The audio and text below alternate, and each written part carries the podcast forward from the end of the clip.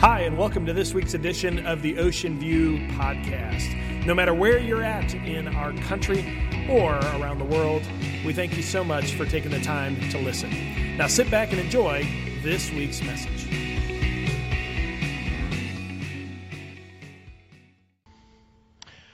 Are in the middle of a message series entitled Letters from Heaven. And if you are just visiting with us, uh, we've been taking a look in the book of Revelation. It's the last book in the Bible. And the letters are actually mouthed and worded by Jesus Christ himself. Uh, there's a man by the name of John who began to write these letters uh, through the inspiration from Christ himself. And these are letters sent to specific geographical churches back in biblical times. However, I will tell you, theologians will tell tell you that these letters are also a symbol for churches today. They're also a symbol for individuals today. So as we open these letters, there's a message not only for the churches back in that day, but also for us ourselves. And uh, before we jump into it, before we kind of just really tear open this next letter, um, it would be inappropriate for me to continue without saying Happy Mother's Day to all of our moms. And uh, you know, the truth is, as moms, they have a unique power. Um, they, they, they gather together. I, I, if you ever notice, I mean, guys, hang with me on this. Dads, kids, you, you know this. Um, you ever notice that when you ever go to another person's house, um, you'll hear a mom say the same phrase as your mom says? It's as if they've kind of collaborated across this world on specific phrases, you know, that they want to make sure that you do the right things. Like, you know, phrases like, make sure you eat all your vegetables. I mean, you hear that no matter what house you're in. And moms, they just have this ability. So what I thought I'd do is uh, put together a, a, fun list for Mother's Day. And uh, just so we can have a little bit of a laugh.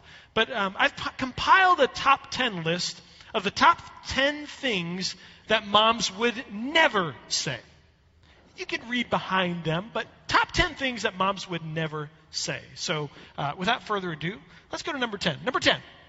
How on earth can you see the TV sitting so far back? Probably never hear mom say that. Number 9. Yeah, I used to skip school a lot too. Number 8. Just leave all the lights on. It makes the house more cheery. Number 7.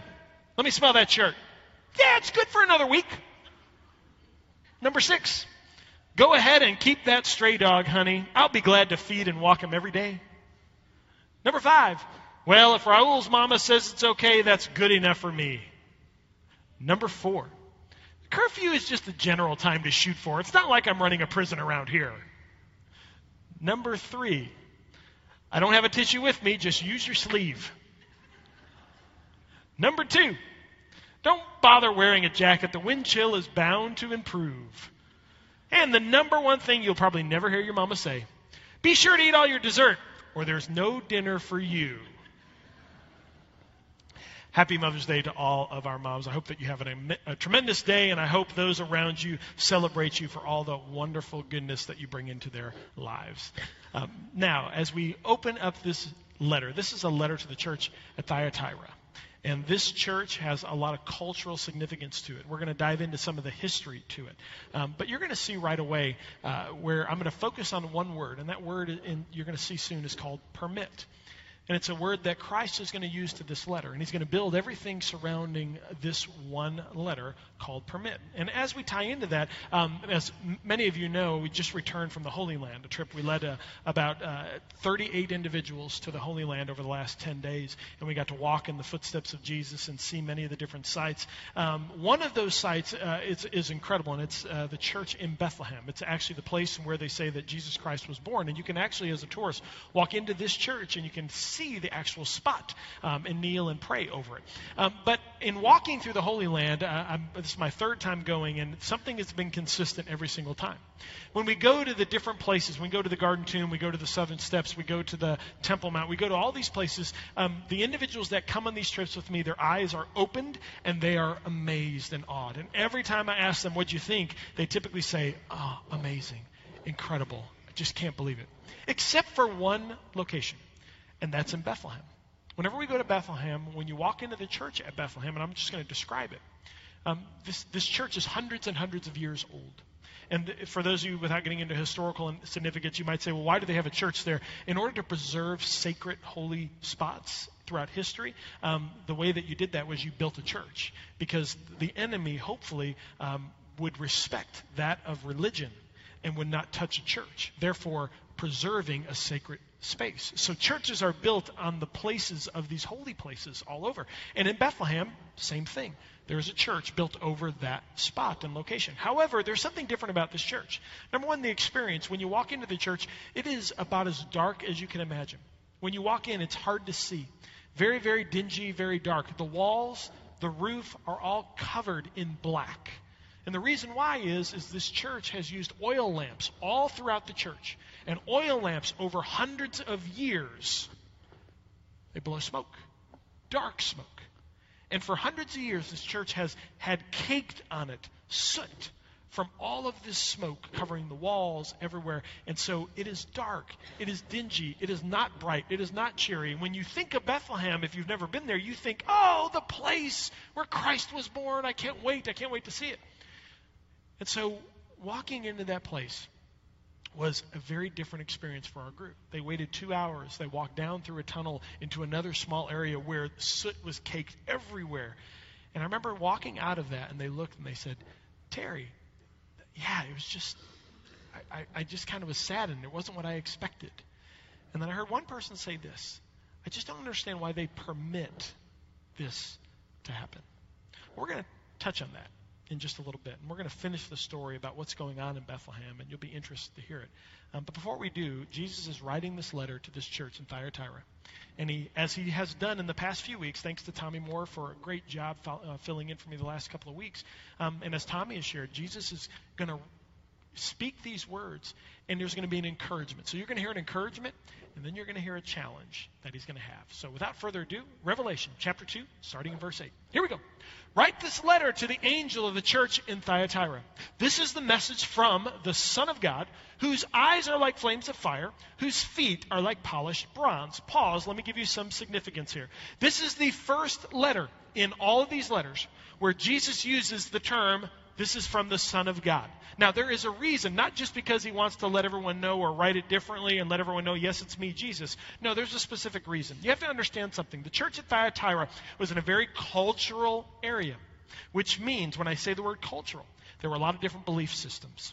In fact, there was a majority of the regular culture outside of the church in this area that believed in different gods. One god specifically, and it was the Greek god named Apollos.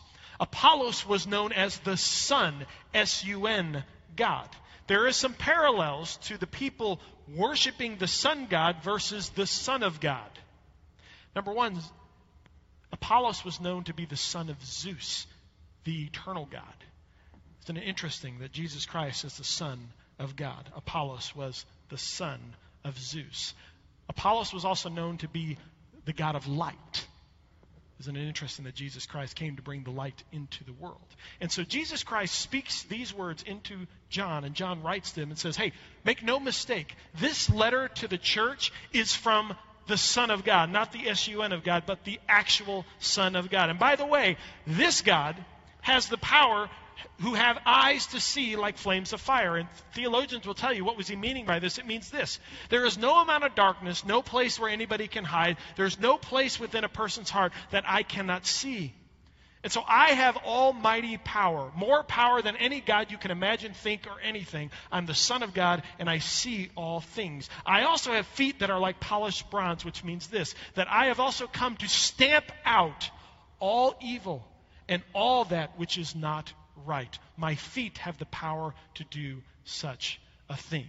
Now, you might say, well, gosh, boy, he led that off really, really, really strong. Why is that? Let me tell you a little about Thyatira. Thyatira was also made up of individuals that, yes, they loved the Lord, and I'm going to explain that in just a little bit. But they also had a lot of trade guilds in this area. Now, you have heard in history about trade guilds. You've heard about that here in, the, in our country. A trade guild was a group of laborers, a group of individuals that had a specific practice. And many times they were side by side, they were working together. And in order to improve their conditions, in order to improve their life, they would gather together, speak together, because they shared similarities. Well, these were very prominent in biblical times, especially in Thyatira. You had many different guilds. You had textile guilds. You had silversmith guilds. You had all different kinds that would gather together. They, in fact, in biblical times, they didn't call them guilds, they called them collegias. Collegias. And they're found within Scripture. Some of you might say, well, Terry, where do we have a history of this? For you Bible study students, we mentioned the first letter was from to the church of Ephesus. Ephesus was a place where a guy by the name of Paul preached. He was one of our famous Christians. And Paul was almost killed, thrown in prison because of a collegia. Do you remember reading for Bible study students? If not, I'll tell you the story. Where Paul preached the message that said there is only one God. He's the Son of God. He's the Son of the God. He's Jesus Christ. And you are to worship Him. You are not to worship idols made by hand.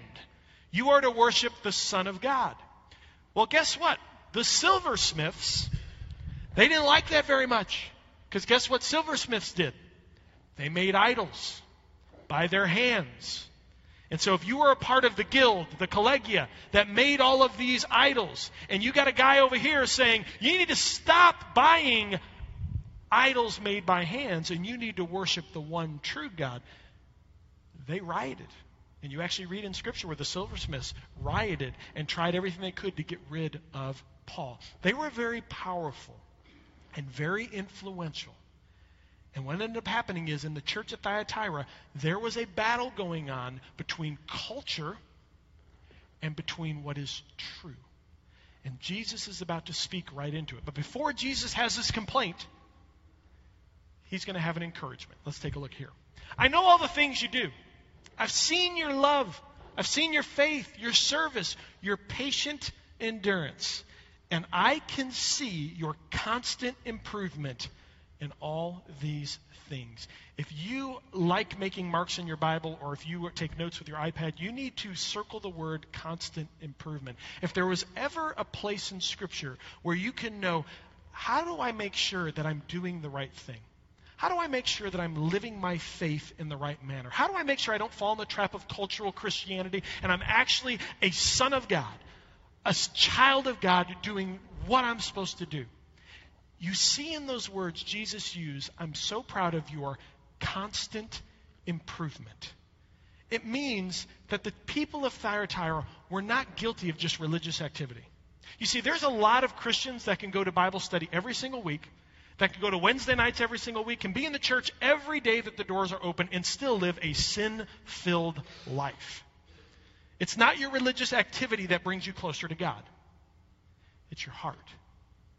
And what Jesus spoke to was the people of Thyatira were not guilty of religious activity. They actually, every day, tried to think upon what Christ would call them to do, to love Him and to love others, and every day tried to influence others, to sacrificially give, to love without expecting anything in return. So Jesus was applauding the fact that they were living their lives the way that Christ would call them to in their hearts. Now, some of you might say, well, that's me. I do that all the time. But let me ask you a question.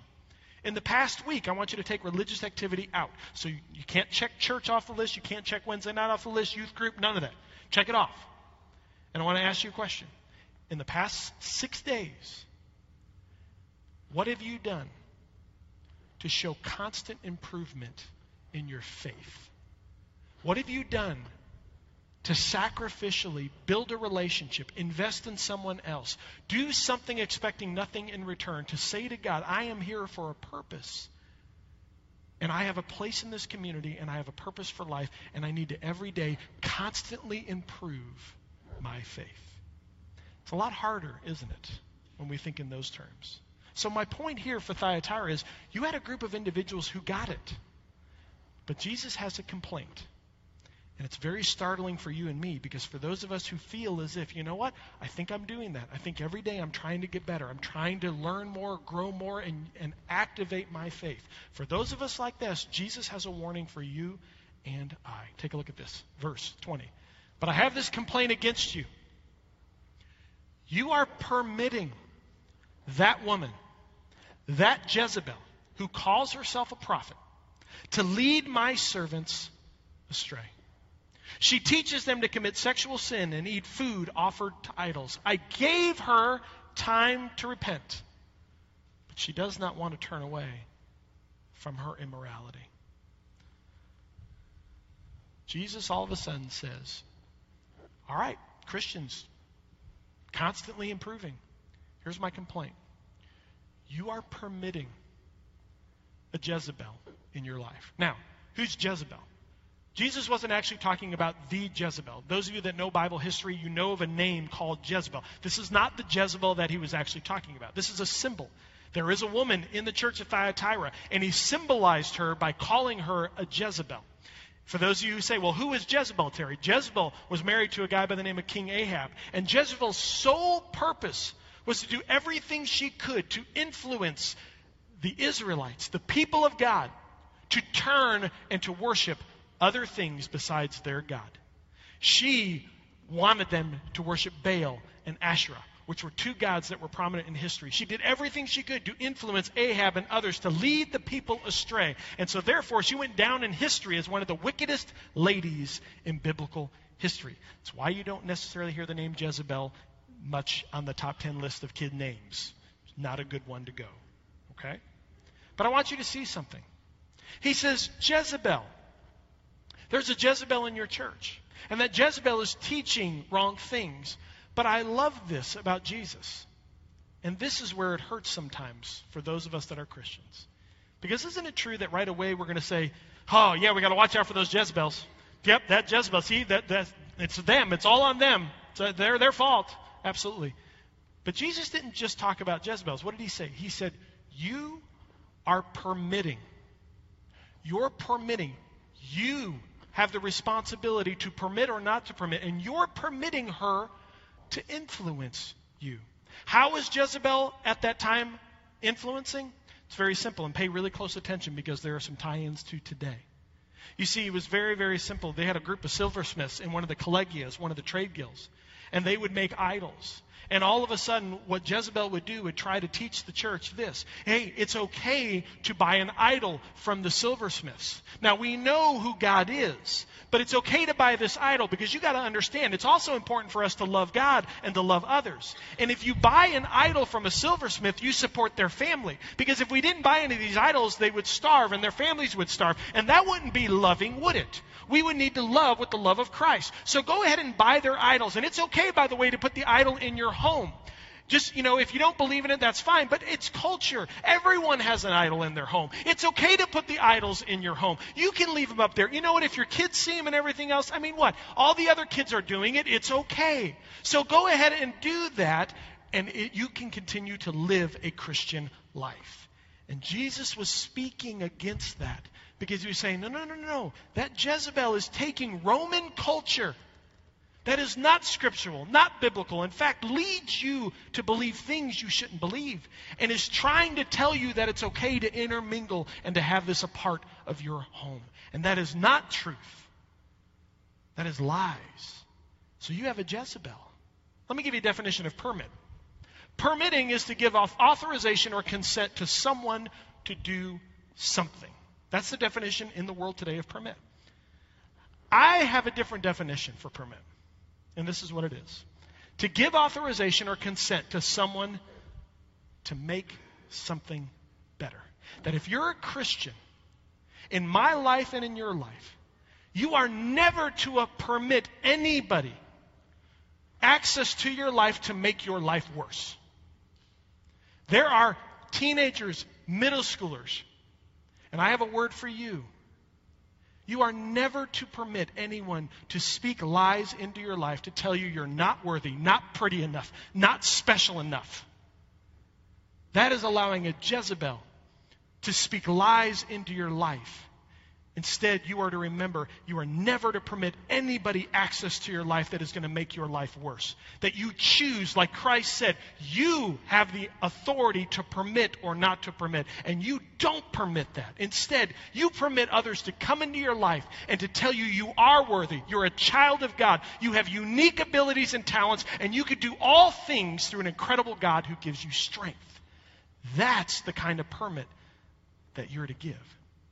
Because this was happening not only here in this time period, but it was happening back then. I think there are Jezebels all over the place, and sometimes we don't look hard enough. Here are some places that you might have a Jezebel. I think there's some Jezebels in our workplaces. How so? If you've ever gone to work, and you find yourself in a conversation or doing something that you would never do in front of your spouse, never say in front of your spouse, or say or do in front of your kids. If you live a different life at work than you do at your home, you might be listening to a Jezebel. School. We see it all the time, and I just spoke about it. Some of you have them at home. And it's very, very difficult. Because all of a sudden, when you are away from home, you live a life that tries to honor Christ. But for some reason, when you come back to home, and it could be a personality, it could be tradition, it could be a lot of things, you find it difficult to stand and to speak what you know is true and not allow the Jezebels to lead you into despair. Some of you have best friends that are Jezebels. If you've ever said this, I know, but you know what? That's how they've been, and that's how they're always going to be.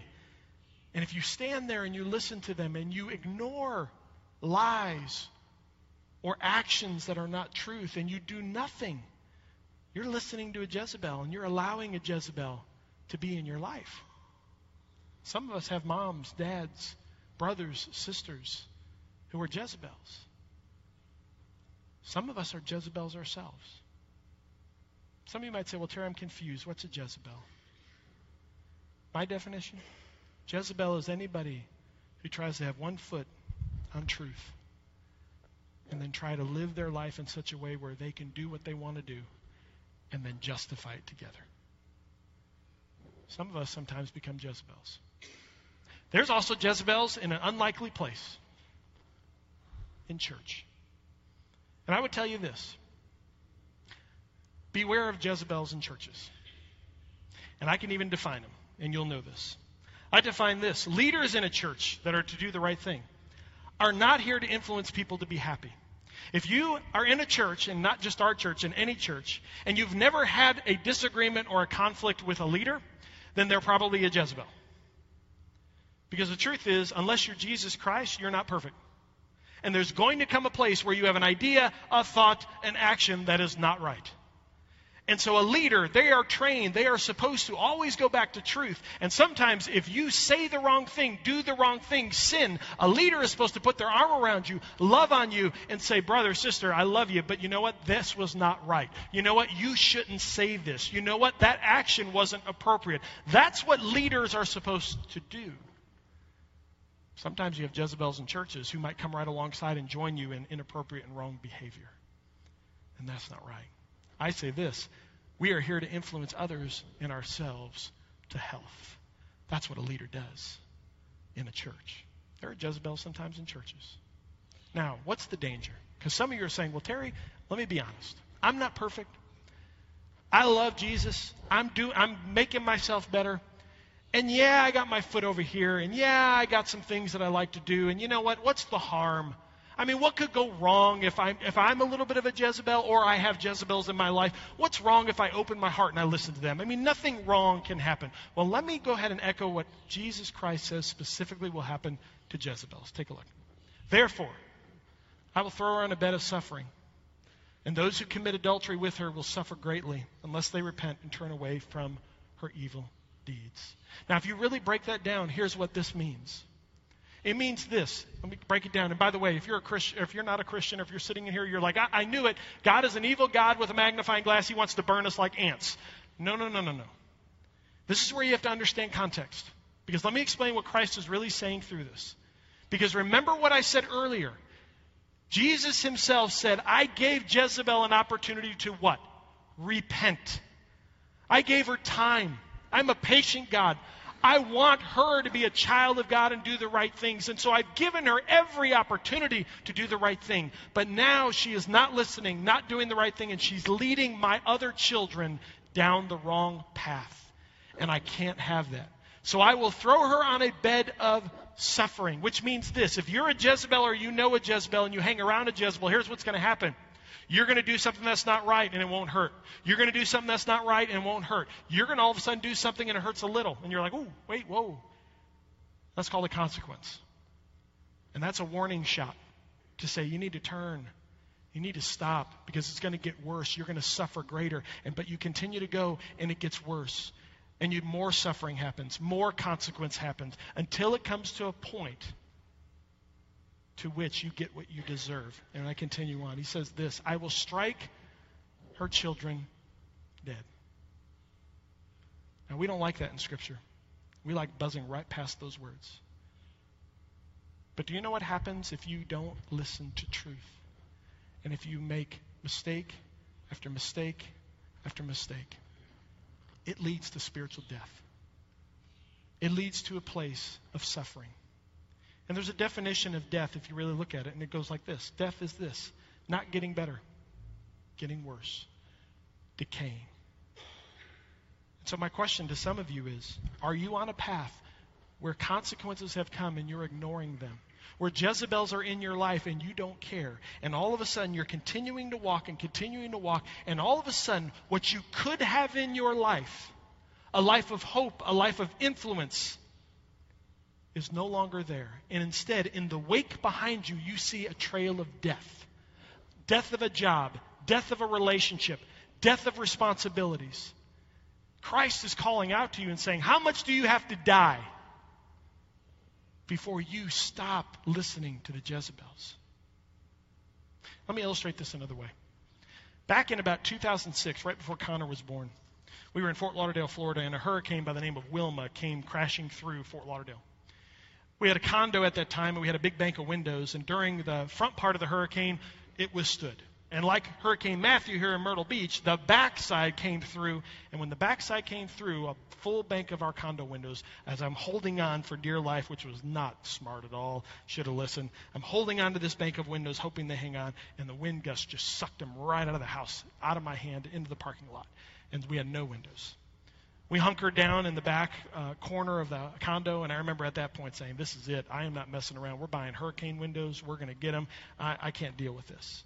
So a couple years later, we went ahead and we engaged some contractors, and we said, hey, you know, bid them out.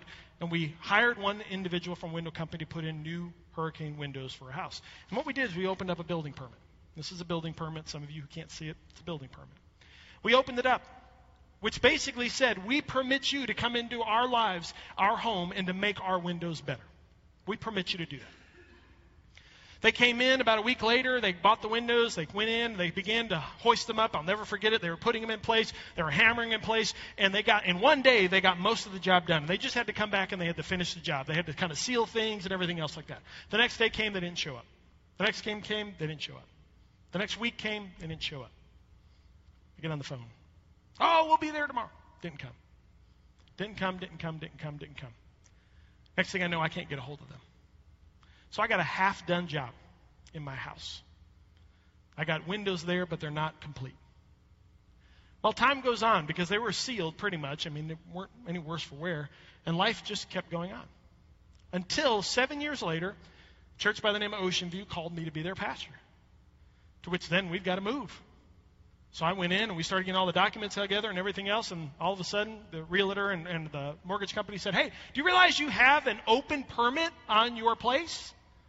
What? Yeah, something about a window job. Did you ever close out that permit? I said, Oh, no. I said, Not a problem. I'll get on it right away. So we went ahead and we found another window guy and we said, Look, can you come and can you look at it? Can you finish the job? He, he was a friend. He said, Yeah, I'll come in. He came in, he looked, he goes, Well, the job actually looks good. So he had his guys come and about two hours later they sealed it up and everything. It was like, Great, we'll hire the inspection. Had the inspection come and I kid you not, here's what the inspector said. He looked at it and he walked away and he said, Well, Terry, he says, um, I got some good news and I got some bad news. He said, Job is pretty well done. He said, you know, he said, if if you would have called me six years ago, I could have closed this out. He said, but you didn't. And you didn't finish it back then. You kind of got stuck. He said, you didn't improve anything. But we have, like code and our codes have changed. And all of the screws that they use to put your new windows in are no longer up to code. So you have to replace and take out every window and put them back in with new screws. It's a shame. If you wouldn't have got stuck, you'd have been done. We had to hire someone to come in and redo every single window just to close out the permit. Here's my point there are many of you that are stuck. You've got an open permit in your life. And you're not paying attention, but there are Jezebels that are speaking in, or you've become a Jezebel. And there's a danger when that happens. There are consequences when that happens.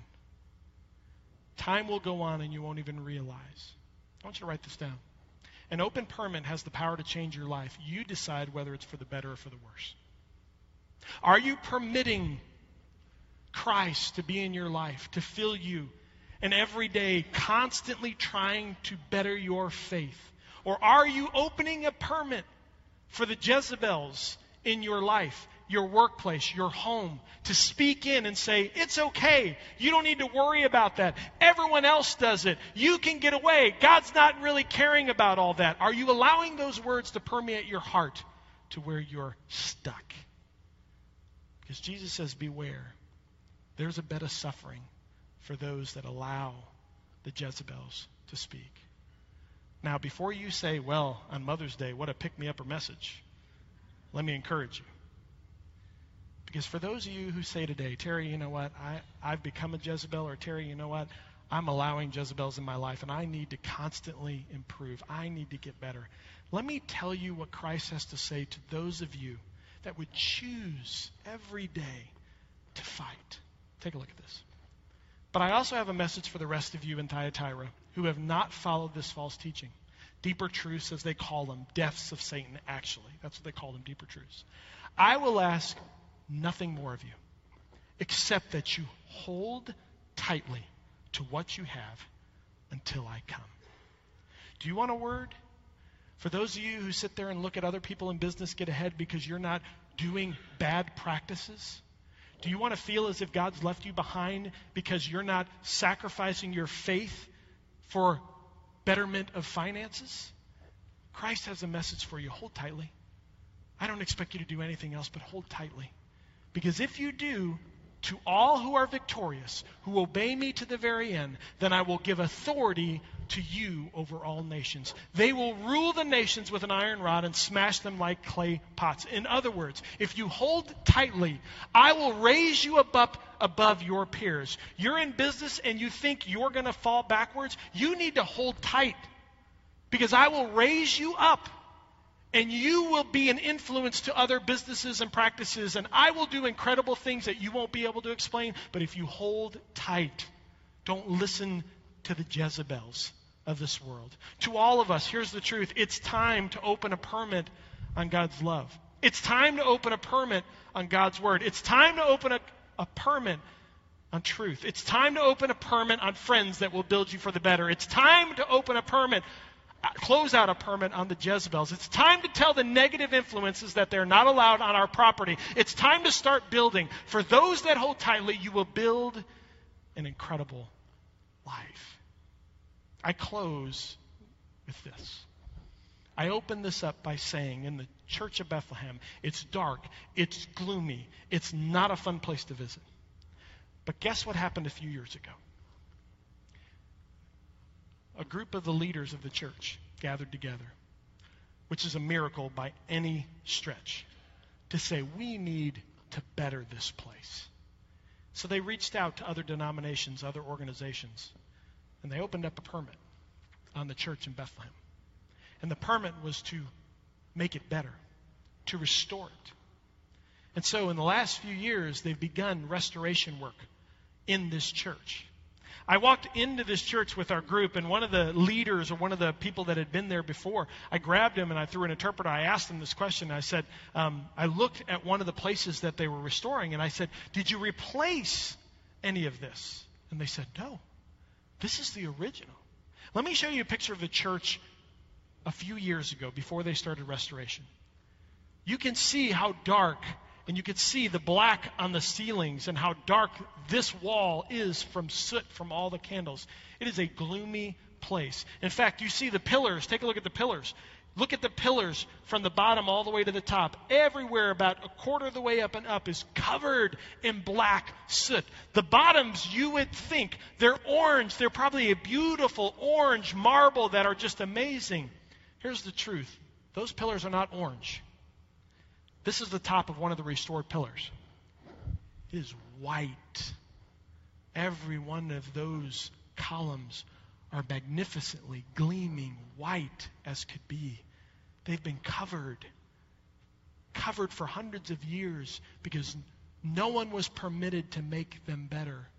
I walked around and I looked at one of the walls and I said, Did they just install this? And they said, No, this was where it was all black. We didn't know it was under there. And all of a sudden you look and there are beautiful, colorful, sparkling mosaics depicting pictures of the biblical event in which people saw. And then I walked around to another wall that was covered up, and a gentleman opens it up so we can see and take a look at the gold mosaic scattered all over the wall. Gold white, majestic. All of a sudden, the people in this church gathered together and said, We are going to permit someone to come into our life and make us better. And now I look forward to going back because in the next few years, people are going to come to this church and instead of an experience where they walk in and it's doom and gloom and negative, they're going to walk into one of the most gleaming, shining sights they've ever seen, which matches the majestic nature of Christ. It's time to permit Christ to fill and permeate your life, to say no to the Jezebels, to take a stand on what is right, so that you can be just as shining as that church in Bethlehem. Let's pray.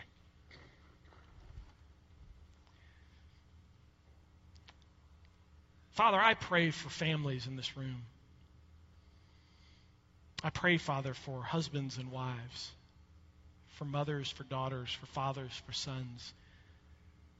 I pray, God, that today, as you have already spoke to their heart, and during this message, you have brought a name, a face, a thought to their minds.